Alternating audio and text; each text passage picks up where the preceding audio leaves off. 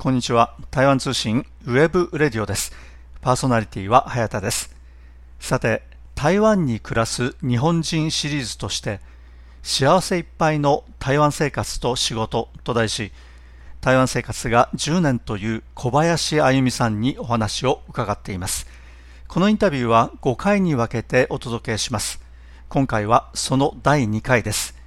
それではお聞きいただきましょうちなみにどちらの方に留学されたんですか？学校は。炭鉱大学。炭鉱大学、はい。じ炭鉱大学ゃあ宿舎っていうと、まあ、台北のちょっと、えー北の方ですね。実はあれは炭鉱大学って聞くと聞くと、はい淡水を思い淡浮かぶ水ですねじゃないですか。そこは本本本校っていうか、はい、私が行ったのは文校なんですよ。あ文庫があるんあ今はジャオシーイーランのはい。イーランのジャオシー温泉が有名なギランギランの方はいに温泉がありますけど、はい。小慶温泉。小慶温泉です、あそうそうそう小慶温泉。えっと温泉で有名なあそこのは山の上に、あそんなところに文庫が？そうなんです。へー。山の上もう超自然豊かうん空気がいいし、ん。虫がたくさん出るっていう あと自然なんだろう動物野生の猿とか鹿もっていうかななんかアルマジロっぽいのもなんか出たりとか、うん。面白いところにそうですねあの宿舎とあとは学校があってでその中でみんなで共同生活をするっていう。寮寮の生活ですよ寮の生活をする。面白かったです。面白かったですよ。ななんんか田舎だから何も遊ぶとこないとかそういう大学生だと思い思いませんか？そうですね。なんか大多分その交換留学で来てた方たちは物足りなかったと思います結構そのまあなんだろう都会の味を知っているみたいな。はいはい。私もともと北海道にいたのでまあそこまでその都会さを欲していなかったというか。まあ、北海道も自然豊かなところですから、はい。でもあとは、まあ、なんだろう自然が好きだったりとか、はい。あとは、まあ、虫も結構なんだろう好きっていうのは。あそうですか。楽しかったです。あとは生活面でもあの同級生クラスメートも結構特殊で半分は台湾人なんですけど、うん。半分は台湾と当時外交のあったまあちょっとけ今あのなんだろう外交のある国ってはい少なく少ないですよね。はいえそう10年前ちょもうちょっと多かったと思うんですけど、二十何カ国かあったと思いますけれども。ありましたね、まあ、国交のあるあの外交のある、えー、と国の生徒さんを中心に何カ国10カ国ぐらいの生徒さん生徒が集まっていたのかな？それそれが半分そのクラスの半分を占めていて。あで日本人は2人。ー全部で何人ぐらい？そこで80人かな。最初どんどんなんか大学って結構なんか脱脱落じゃないやなんなんて言うんでしょう。あの他の学科に移動移ったりとかうん。辞めたりとかする方も多いと思うんですけど、まあ、最初は80人ぐらいいました。私の学科、まあ、国際って言っていいのかな。グローバル政治経済っていう学科だったんですけどあなんか難し学そうですね。科楽しいんですよ。楽しいか。楽しいですか？結構なんだろうな。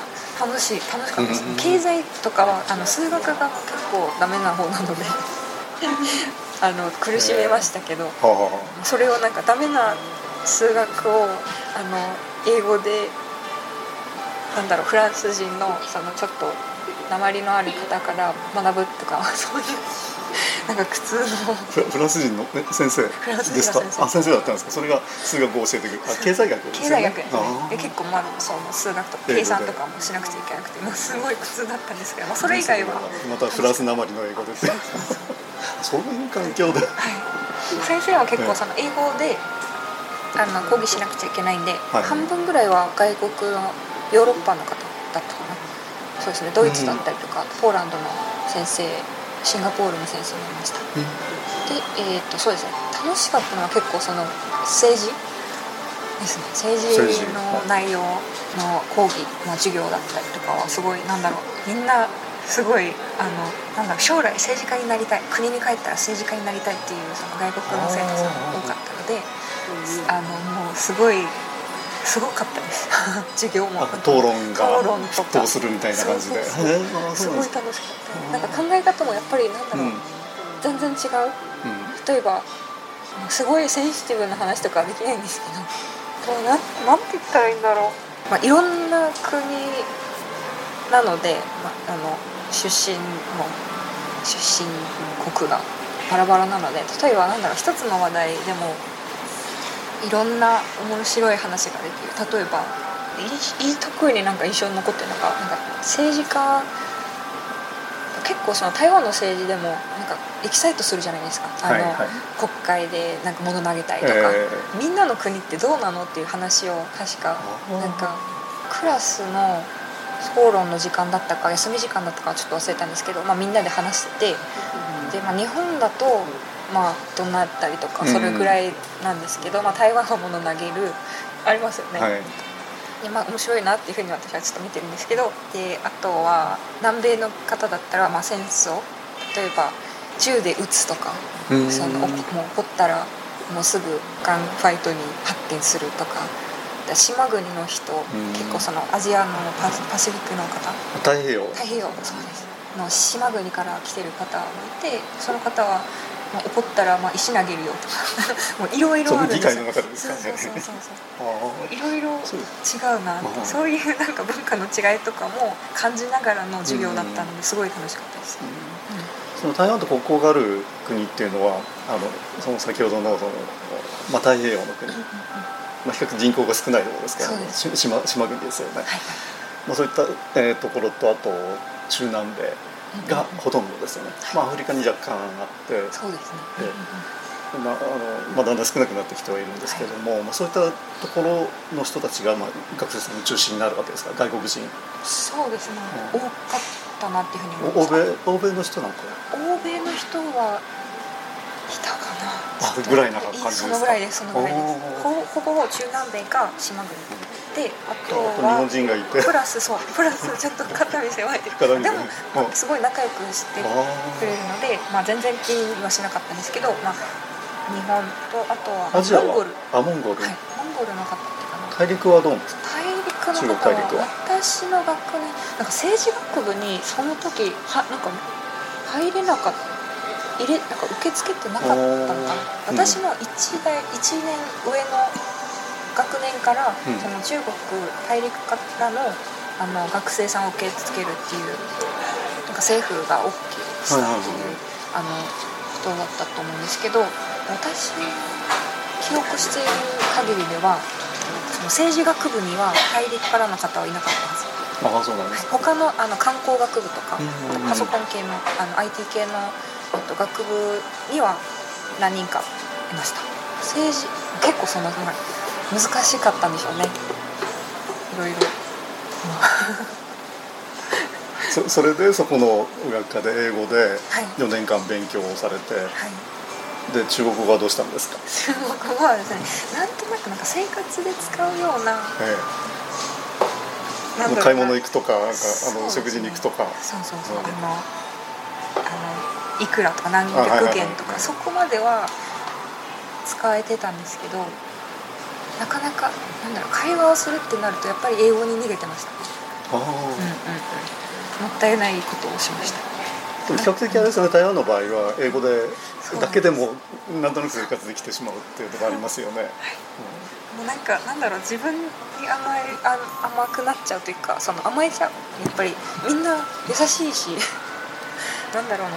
外国人にすごい親切じゃないですか。なんかホスピタリティすごいですよね。台湾の人たちはですね、はい。はいなので、まあ、そこに最初はかなり甘えていたと思う。へ嫌なやつみたいな。多分、うん。日本語は使わなかったですか？日本語はなんか使えるひ人も結構いるいらっしゃるので、えうん、そこは結構甘えてますね。日本語で。だから日本語か英語かでうです中国語はまああんまり。ちょっと単語を、はい。ちょっとなんだ都合悪くなったらちょっとなんか外国人感を出すためにちょっとなんか可愛らしく中国語言ってみるとか。やりません？やりますよ。ねやりませんいやーでもそれ女性だからできるのかもしれないですけどね。男性はあまりやらないと思いますが バカにされちゃいます まあでもそれはもう学生だって、なんだろう、まあ、そういうことが多分許されていたっていうのもあったからやれていたのかな私は今はそんなことしないですよ。ああの中国語も大体なんだろう話せるというか生活面では困らない程度にはなってきているので、うんまあ、そこはそうですね。むしろなんか最近は怒られます。10怒られる。年もいるのになんでそんな喋れないんだ。めっちゃ怒られる。ー台湾の人から。はい、知らない人にも怒られます。のあそうですか？最初はなんかその初めて会ってあ観光で来てるの？っていうふうによく聞かれるんですけど「まあ、仕事してますよ」で10年住んでるんですって言ったら観光してるならまあすごい中国語話せるなって思ったけど10年も住んそれはうまいって言えないわみたいな。めっちゃ怒られるもっと頑張りなさいって励まされてあそうですか。そう。悲しい。なんか中国語でもちょっとどんなんだろうな話せるようになると日本語が話せ話せなくなる。あはい。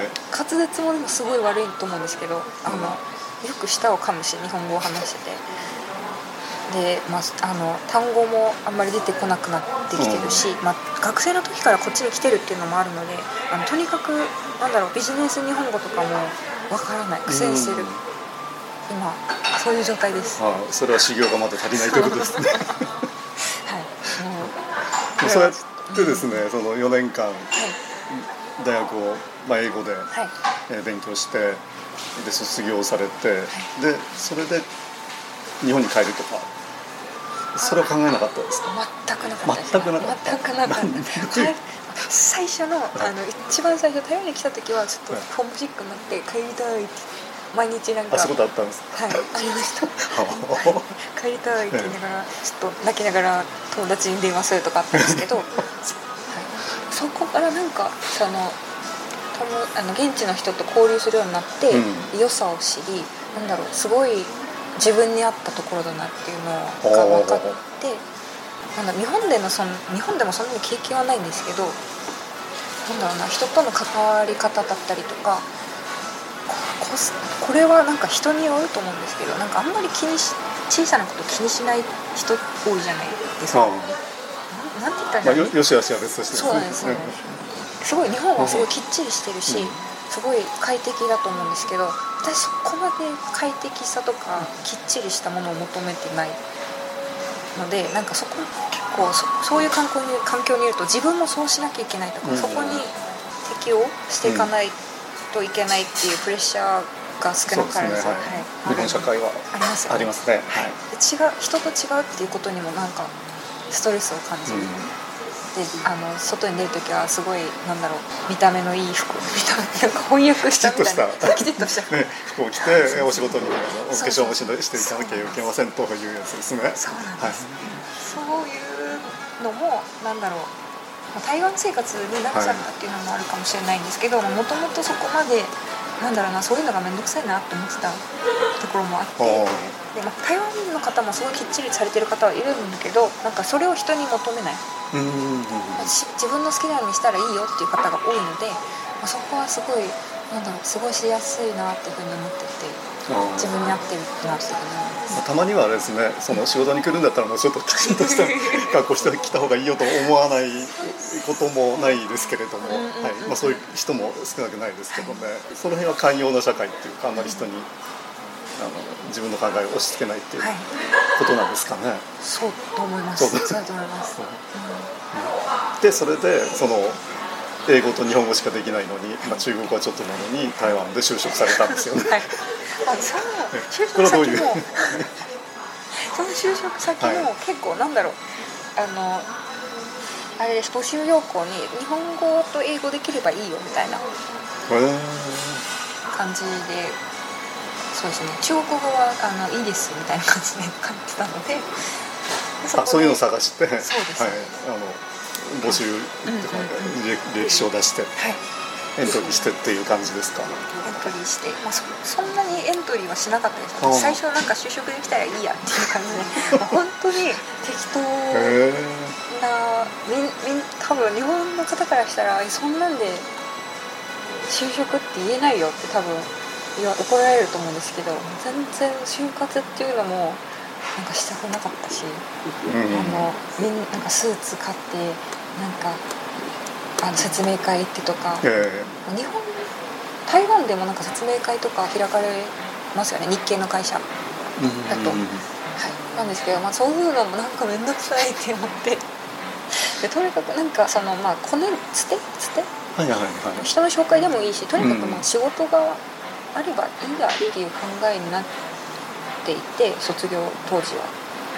でそこでなんかそうですね。